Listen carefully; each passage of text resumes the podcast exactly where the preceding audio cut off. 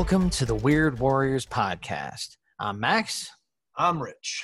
On this podcast, we will be discussing the Weird War Tales comic book published by DC Comics from 1971 to 1983. On this episode, we'll be looking at Weird War Tales number six. But first, we have a bit of retroactive history to discuss. And uh, I'll take the first one. We looked into this ad last time around for the Razzie Racers cars. They're like these little balloon powered toy cars, and I was desperate to find something on these on these toys online, you know, YouTube, anything, and I, I found no luck. You know, like I was desperate, uh, looking around, and like I needed to know, like, do these things make little fart noises as they skitter across the floor? You know, uh, these are important issues to research. So I found one loose car for sale, loose Razzie Racer on eBay for three hundred and fifty dollars and one YouTube video that pretty much just talked about how hard it is to find anything out about these things on the internet. So, Razzie Racers, if you've got them, apparently you can charge quite a bit on eBay and uh, maybe no one will buy it. Uh, but they're just as mysterious as I thought. I, you know, the, the, the like I said, the one video I found was someone else throwing their hands up saying, "Why are these so darn mysterious?" So there's that bit, and uh, Rich has one other item of retroactive history to discuss as well. Yeah, well, I um, we were talking about the the Sam Glanzman uh, battle diorama uh, last time. And my whole take of it at the time was like, I really don't want to cut these things out of a perfectly good comic book just to see what this thing's going to look like. But hey, you know what? This is the 21st century. There's this wonderful thing called scanners. So that's what I did. I scanned the battle diorama. I cut it out, put construction paper on the backside, eliminated all the dotted lines and assembled it. The cutout panel is in the front, and the background panel curves around in a semicircle behind it. And you know what? It actually looks better than I thought it would. It's, it's, it's a pretty sharp look. I think I'm going to actually be making all these things as we go throughout the, the Weird War t- uh, titles, and these things uh, show up in, in issues. But uh, yeah, I took some pictures of it, and those will be on the Facebook page if you want to see what they look like. So yeah, at the time of this recording, we'll be um, we'll be getting a Facebook page ready uh, called the Weird Warriors Podcast on Facebook, and uh, there'll be there'll be a Twitter account for the show and everything. All all, all things in their time. Yeah, we, we can't have Rich making these dioramas and not showing them off to people. I mean, like, it has to happen. Well, we'll have tons of stuff like that, you know, covers and, and everything. But I saw I saw a picture of this, and it does look pretty cool. I got to say, we we kind of bagged on the concept when we covered the issue, but it was it was Glanzman who drew it, right? Yeah, and um, yeah, like we should have known. He was not going to turn in, uh, he was not going to work on a project for something that was going to look stupid. That's our retroactive history. And uh, Rich, I'm going to let you take the cover detail for this one. Okay. Well, it's it's Kubert, of course, because you know, who else does uh, the covers of the DC War books? It's uh, dated from August of 1972 released July, August 1972. And there's no more of that six spine tingling issue hoo ha, you know, that they had on the top of the first six, uh, first five issues. But DC is now first in comics, best in comics. The comic is cheaper, now only 20 cents, but it's also thinner. Uh, there's a half page half page blurb inside talking about the process of increasing the price from 15 cents to 25 cents, but giving the reader 16 pages of reprint material to make up for it. Now most of the reprint material is going to be going away, and they cut the price a nickel. Marketing! The helmeted skull that adorns the APO Weird War letter page appears on the cover for the first time, right next to the title. So they got a mascot or an additional logo piece now. Uh, the cover itself, how about that? The cover itself has a group of GIs in the background extracting themselves from some rubble. One's yelling, "The bombing is over. Anybody hurt?" And the GI in, is sitting in the crater in the foreground replies, "Everything okay here?" But through tears in his uniform and facial skin, you see he's actually a robot. One of his metal hands has even been blown off and is barely attached by dangling wires. So this is, you know, lunging right into the sci-fi aspect of it. You know, it's, yeah. If, if you're a robot guy, I have a feeling this is going to be a uh, your issue. I was kind of psyched to see the cover of this one because I remember a weird war from much further down the tracks where it's like just crazy stuff in every single story, and seeing like an honest to goodness robot soldier on the cover, I'm like, okay, we're digging in. I love it. You know, I'm ready. This is the original GI combat, uh, GI robot, GI robot. yeah, I was thinking that too because I definitely remember Jake, you know, the GI robot from from my period, my era of, of Weird War, and I was like, this has. Fortunately, those those comics are about uh, about a hundred issues down the pike. It's going to be a little while. yeah, yeah, well, we'll get there by the time we're we're both like in retirement homes or something like that. Yeah. Exactly. But, um, as, as, far as commendations are concerned, I mean, uh, the um, by sh- showing metal underneath the GI's face, like uh, it's, it's not Terminator-esque almost. It's like Kubert's ensuring that the viewer knows that the GI isn't a human with artificial arms and legs. So it's it's a, it's a pretty nice touch, actually. Yeah, that, that right there, you're absolutely right. That's the genius of Kubert is like storytelling is part of the drawing. Like you could have just thought, okay, this this guy's a cyborg. He's got artificial limbs, but nope, the skin is covering a partial metal skull. So, you know, he gets that done without having to belabor it. It's just sitting there for you to see. Now, my favorite part of the cover that I want to call out deals with that face. It's the smirk on the wounded GI robot's face. Um, like he's sitting there kind of just good naturedly saying, Everything okay here? And he's just sort of smirking like a hook. And I'm thinking, from the viewpoint of soldiers that look down on him and see him eventually, and he's just sitting there smiling all disarmingly goofy, that's going to look pretty disturbing real quickly. You know, like you got half a fleshy face smiling up at you like, a hook, And the rest is like this robotic metal skull, you know. So I like that touch myself. It, it kind of got across like the the creepiness that I expect out of Weird War. You know, again, this was like I saw like I felt like I was coming home a bit to the Weird War comics I remembered. So I like that touch a lot. It's actually starting to get a little bit weird.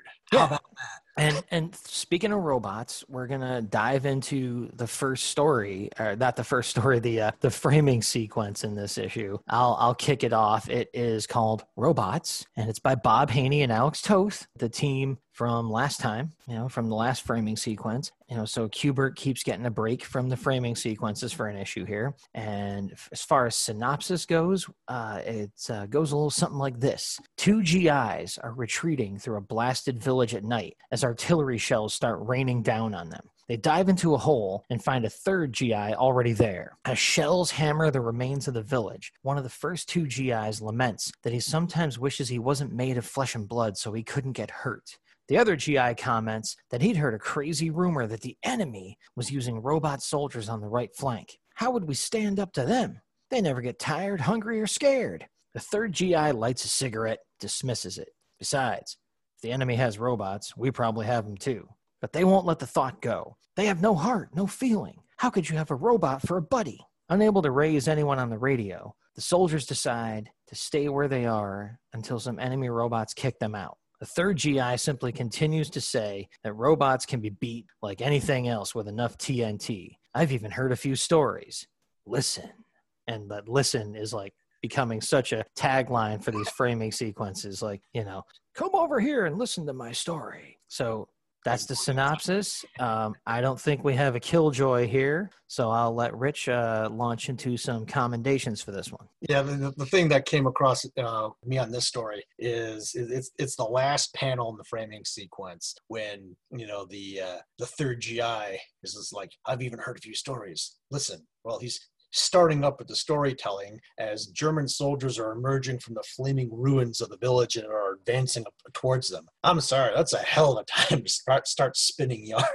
I think you would have more concern, uh, more uh, important things to be concerned about at that particular moment. Yeah, but this guy the whole time he's been like the cool, calm guy who's just sort of lighting up a cigarette and saying, "Ah, don't worry about them robots. You just need to hit them hard enough and they'll fall down." He's like that. That sort of that sort of goes in with his character. Like he's not phased by any of this. And eh, you know, for me, as uh, of course, as far as commendations, this is Alex Toth art. Every panel of it is incredible. Uh, but we we went on and on about that last time, so I'm you know we're both drilling down a little more specific for this one. And for mine, it's the second page, the third panel. Again, the sound effect work here is awesome. There's this.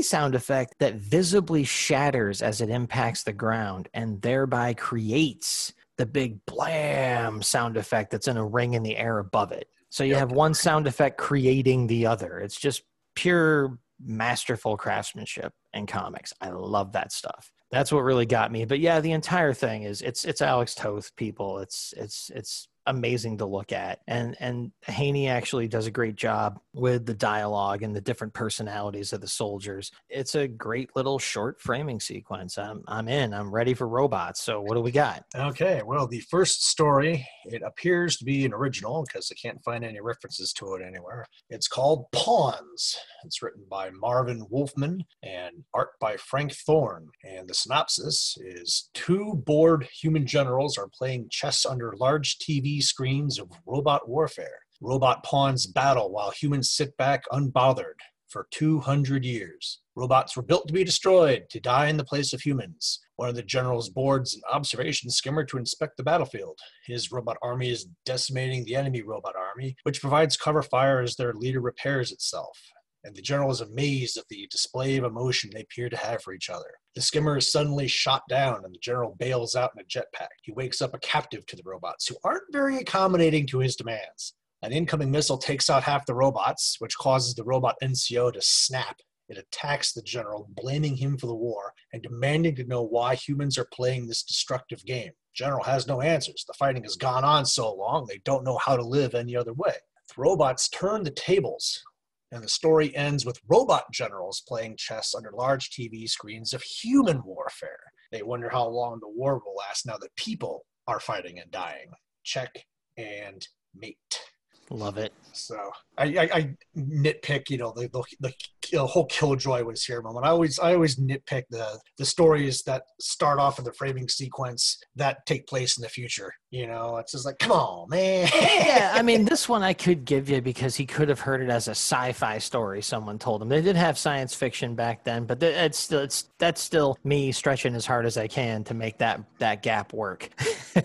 But um, well, yeah, yeah. This, this, one at least it's it's it, you you could play the sci-fi game. I mean, some of the ones we've we've talked about in the past, where it's like a, a story that takes place in the Korea, it specifically takes place in the Korean War, something that's like seven years, you know, down the pike. Yeah, it's like real future events as opposed to made up. That road for that particular one, but um, the commendations, it's you know, robot talking 101, you know, the square word balloons of the talking robots with the hyphens between each word. You could practically hear it such a 70s representation of robots. yeah, that very computerized, you know, tweaky from Buck Rogers almost, even though I guess he was a little more human sounding. But yeah, uh, again, just using the medium of comics to get across an idea, like to get across the sound of an idea like that. That that you're dead on with that. That's that's the kind of stuff I love to see. And for me, I love seeing Frank Thorne's art again. He was in a previous issue we covered. And once again, I was only, before we started really digging into these issues, familiar with his stuff from like Red Sonja and Sword and Sorcery stuff. So there's that. But what really got me was the nature of the ending of this story. It doesn't seem as simple when I read it a few times as now the robots fight their own war using humans as pawns. It's more like, for me, the robots decided to force the humans to kill each other while they chill out, watch the fleshlings die, and play chess it's that reading of the ending that makes me like the robots even more. It's like they obviously don't care about this war, and they're like, "See how you guys like fighting for a while," you know. And then the, the you know that comment on how long will the war last now that humans are fighting it is they know that these fragile creatures are going to kill each other, and they're just hanging out. So I like that. I like seeing Marv Wolfman here. Uh, some very early work by him because, of course, I was familiar with him from writing the Avengers with George Perez, and then they jumped over to save DC Comics with the new Teen Titans in 1980. So uh, seeing early Marv Wolfman work like this and enjoying it so much was also really cool for me. I mean, that's that's a lot of commendations, but what can I say? Like the, the, the first big sci-fi story in Weird War, I was I was all geared up for every panel of this. It looks great, reads great, it's a lot of fun. So that's that's me on that. Um, the second story in the issue is called Goliath of the Western Front. It's by Bob Haney with art by Ross Andru and Mike Esposito, that team. And it's um, a reprinted cover story of Star Spangled War Stories 93 from October 1960. And this is a longer story. Uh, the synopsis of this one is as follows Davy is new to King Company and keeps getting ragged on about his height. Davy's sergeant weighs in and tells the unit about the ancient tale of David and Goliath. And we all know it. A good little man can take a big man if he uses his head and finds the big guy's weak spot. He still gets picked on and is sent out on point, on patrol, fuming. At the same time, the Germans launch Operation Goliath. Dun, dun, dun. Yeah, coincidentally, uh, to go after uh, poor Davy. So they've staged tanks and shock troops to exploit a breakthrough by their super weapon. A towering robot dressed as a German soldier with glowing red eyes under its helmet. Now, this thing is huge. It's uh, what, like 100 feet tall at least? And uh, it's you're it's a German soldier in a giant robot form, uniform and all. So Hitler is even following this attack at his headquarters. Davy obviously doesn't believe his eyes when he sees this monster coming towards him and runs back to his unit. A US fighter plane attacks and is swatted out of the sky with the robot's rifle butt. It's also carrying a gigantic rifle. This this thing is it's just a giant robot soldier for real. It's wearing boots. Artillery is summoned and it dodges the shells. A sensor in the behemoth's shoes sets off anti tank mines before it steps on them. Davy takes a ride on the blades of a Dutch windmill with the sergeant to fire a bazooka round at point blank range into the robot's face. No go. It wrecks the windmill and kills the sergeant. King Company sweeps across a canal hoping underwater traps will be the Goliath's downfall. Wrong again. It seems like the only GI the robot is chasing is little Davy, who twists his ankle in pure horror movie fashion and goes down. Desperately, Davy opens fire with his Tommy gun, yelling, Where's your weak spot, Mr. Big Shot? His rounds rake across the sole of the uplifted giant's foot, finding that weak spot and breaking a tiny electronic tube, which shuts the Goliath down and sends it crashing to the ground. Luckily, not right on top of Davy. The German attack is called off. Hitler has a fit and Davy is one of the guys as King Company counterattacks. So there we go. That's that's Davy and Operation Goliath. You wanna uh, you don't have a killjoy, but I kind of do for this one. I'm just saying, holy Silver Age supervillain plot. Okay, so you know how this thing has a weak point in its foot? Why? Okay, fine. But now you know that the enemy has found out about it and you cancel the whole project. I mean, yeah, the robot looks expensive and impossible using 1940s tech, but come on, Hitler, don't be such a quitter. Like, the the whole plan of making one robot with how expensive that must have been and sending it out and then having it have a weakness in its foot where one bullet can shatter one tube and the whole thing shuts down. That's that's Death Star level fragile, you know. but you know, still fun story. I I enjoyed the heck out of it, but I was like, man, I felt like I was reading a Silver Age superhero comic. so now we'll move. We can move on to stuff we uh we we liked more about the story. I'll let you take that one. Uh, I'm going for for commendations. I'm actually going to go a route that I've never gone before, and I'm going to take a swipe at the at the original. Um, the cover of uh, Star Spangled War Stories 93 lies to you. It's, it's implying that the Goliath is human. It's trying to trap two GIs with its helmet, complete with swastika on it, and wearing a swastika signet ring, just in case you're confused who the bad guy was. So like you get the thing, it's like, oh wow, it's a giant. And you open it up, it's it's it's a robot. I'm like, what the? You're you're lying to me. Why are you lying to me? Don't lie to me. Well, see, in the older book, they didn't want to hit you over the head with too much weirdness and craziness, you know. So just a giant Nazi soldier, oh, they've done that before, and I'm surprised they held back and didn't have like him have a little swastika manicure going on. You know, actually, like... um, you know, um, I'm actually I'm flipping through the comic right now, and um, you know, full disclosure, they, it looks like they actually uh, chopped out a, a page of the story because in the original a, a tank engages the uh, the uh, the German robot and he steps on it. oh well, there goes your weakness in the bottom of the foot. And then it takes his helmet and he, he, he, he, drops the helmet on the um, on King Company, you know, trying to crush him or scoop him up or capture him or whatever else like that. So, yeah. so for whatever reason, they apparently decided they had to cut out one page of the story, and it's it's it's funny. And again, in the original, the the helmet is still laying on the ground when the uh, when the U.S. fighter plane attacks it, but in the Weird War Tale one, they've edited out the, the the helmet on the ground, and someone just redrew it on the robot's head. Oh, they actually paid attention to that much continuity and redrew the helmet. That's cool. Yeah, oh, and, and, and every in every scene where the helmet is supposed to be on the ground, someone redrew it back where it was supposed to be. Oh, that's kind of cool, actually. Like, because uh, I would thought they would just chop that page for space concerns or something and just move on and not explain it. But but that's neat that they put in the effort. Full disclosure, I, I missed that somehow when I was when I was reading the original to compare it to this. oh well. Hey, that's why you got the books out on the table during the show. so for me, I, I wondered something um, for his, for my commendation. Is this the first appearance of Hitler in Weird War Tales? I believe so. I don't recall ever ever seen him in any other book. Yeah, I mean, for for me, that was a huge moment. Like, ah, I don't think we actually have seen Hitler yet. And there he is, and he's flipping out, losing his mind. So that was cool. And uh, also, the Sarge telling the story of David and Goliath while using military comparisons for elements of the story, like his spear was as big as a Stuka. You know, that reminded me of the Family Guy episode with the leaf peeping cab driver from New York City up in Quahog. Like, you know, those leaves, they are as orange as my cab you know like so it was just funny to me to see he had to use military comparisons for everything in the story of David and Goliath. It was just kind of funny. was as big as a tiger tank. Yes, yeah. Every, everything went back to their experience in the war. So I, I, I like this one. It, it, was a little repetitive. I can see why cutting a page wouldn't make much of a difference um, because it was just get off my back, you giant robot, and Davey throwing himself at it and failing. And they were like, you know what, one page, eh, we can lose it. But still, it was cool to see you know a bunch of American soldiers fighting a giant German robot, complete with uniform and rifle, in an issue of Weird War Tales. And the fact that it was a 1960 reprint too took me by surprise. So that was fun. I, uh, I dug it. And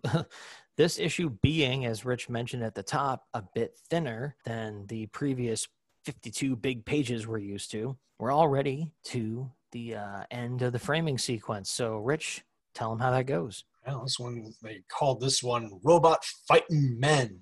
It's you know by Haney and Toth again, and uh, the storyteller GI wraps his stories with saying robots have weaknesses just like human GIs, and the one GI that was scared of him originally feels better, but he still wouldn't want to fight next to one, preferring flesh and blood buddies in combat. At that moment, a potato masher flies into their hole and Storyteller throws himself on top of it, taking the full brunt of the blast. The other two roll him over to get his dog tags to give to Graves registration and discover ah, he was a robot. I love it. it reminds me of you know now we're getting into like you know from what I grew up with like creepy and eerie magazine and you know, which was largely based on the old EC horror mags, where there was always the twist ending at the end, where and she was secretly a vampire, or he was the werewolf, or whatever, you know. And that just to me, I was back in pretty familiar territory and feeling like ah, the book's heading in my direction now. That was that, that was uh that was cool. Uh, it's only a two page thing, but um again, Haney and Toth. Yeah, Haney and Toth, man, just just delivered. I, I loved it. So, um, what do we got for commendations on this one? Because you can't kill Joy this. There's robots; they're fine. Yeah, well, that, that's the thing about sci-fi. I mean, everything. you know, you could you could stretch a lot of stuff. You're the one that found you know the killjoy with on this one. Just like in the dinosaur episode, you're like wrong, wrong, wrong, wrong. yeah, because I'm I'm that kind of picky nerd, so I'll be covering those angles. But but yeah, in this one, I think um, uh, you know they were putting the word balloons on the on the wrong people in the, in the at the end of the story because uh, Toth put the corporal stripes on the wrong helmet because the GI that was all chill about flipping out over the dead robot is calling him a kid, you know. So it's just wasn't paying attention to who he was painting the corporal stripes on. But that's a little bit killjoy territory. Yeah, it's we can do killjoy on the on the uh, the actual craftsmanship of the comic, you know. That's so. fine that counts but again it's it's toth that that panel where they find you know find out that you know their buddy is a is a robot this the the wreckage and the flames around it's just it, it all looks great. It's two pages but every panel is cool. My favorite part of it though was when that potato masher grenade lands in their uh, in their trench. The sound effect is just plop. No exclamation point no nothing. I know that's how it would probably sound but it it just seems like such a like hey look over here, guys, you're gonna die. Like plop, you know, and it's just it's just with all these other sound effects in just this framing sequence alone and throughout this issue that are so huge and bombastic, it's like impending death makes the sound of plop. Love it. So there we go. And um, you know, now that we're done with the stories, Rich can take us into what's becoming one of our favorite parts of these issues, the APO Weird War Tales letters page. Yep. The um the last story the last letter is from uh he's like he's one of these guys. Like I've never written in before. Yeah, you, he's like essentially you yeah, you messed up. The the this the one story with the B seventeen, learn your planes. You, you called a Messerschmitt 109 a Focke-Wulf 190. It says, come on, man. And it was like, aha, here we go. It's a fellow KJWH nitpicker bitching about misidentifying aircraft in a B 17 story. Joe responds with, Hey, if that's the only fault you found, I don't feel too bad. yeah, I was wondering when we would run into uh, a fellow Killjoy person for you to buddy around with uh, 50 years in the past, and we didn't have to wait long. That was it was beautiful. Like he was so anal retentive. He says, "I enclose a chart." So he sent like a chart to help them keep their stuff correct. Like, there's no way. Uh, uh, I'm reading this and I'm thinking, this is actually you, Rich. like the next time you fire up the time machine, you, you could take me along. You know, I got some ideas, but uh, this it was just beautiful. I love that. I, I can't even pick a different letter as my my highlight because that one was what I'd been waiting for all this time. And the dude enclosed a chart. Like I am sure that they kept that for all of 10 seconds. Thanks, so, jerk, crumble, toss. yeah. So it's a, it's a great letters page, but that, that one letter easily wins it for me. And that, uh, that'll move us along to our highlighted ads in this issue. And once again, lead them off. Okay. Well, there's that one full page in the comic book that's got all the, you know, the gag gifts, you know, the weighted wristlets and the silent dog whistles and the phony cast and the X-ray specs and the magic cards. You know, you've seen all these, all this crap in, in these, in these old, um, these old comic books. And yeah, the, the one that that leapt out at me is the Raquel Welch pillow only 198 and this is what man wouldn't enjoy spending a night with raquel welch well we can't deliver but we can deliver the next best thing a 12 by 24 inch inflatable pillow of raquel made of rugged vinyl to serve as your headrest. Keep her for yourself or show her to your friends. Livens up the party when everyone sees and feels this great gag item. And yeah okay it, it, this is a gag gift but i feel like there are watch lists for this kind of thing. Yeah the next best thing to raquel like, oh welch God. right? And in the early 70s, the next best thing to Raquel Welch, when I'm thinking of that, I think rugged vinyl. That's what I think. you know, that'll that'll do in a pinch. speaking of pinch, but uh yeah uh, just just creepy just creepy. I mean that that presages i think the um you know anime character body pillows that you hear about in the on the otaku scene in japan. It's like yeah yeah don't wag your finger too hard at japan because uh yeah the raquel welch pillow over here for a buck 98 you know? Don't be too do don't be too hasty to judge. So i mean that's hard to beat. So i didn't even try to beat that ad, but I mean, maybe. But uh, once again, I'm going, for me, I'm going into a house ad solicitation for another comic book, as I know I tend to do, but uh, just listen to this one. This is for an issue of Lois Lane, Superman's girlfriend. And the, the ad copy is as follows Lois Lane runs into another division of the 100, the gang that killed her sister, in her July issue, number 124 she becomes queen of the Hunters Division, while Superman is nothing but a subjugated beast. Meanwhile, Rose Forrest goes job hunting in the latest Rose and Thorn tale,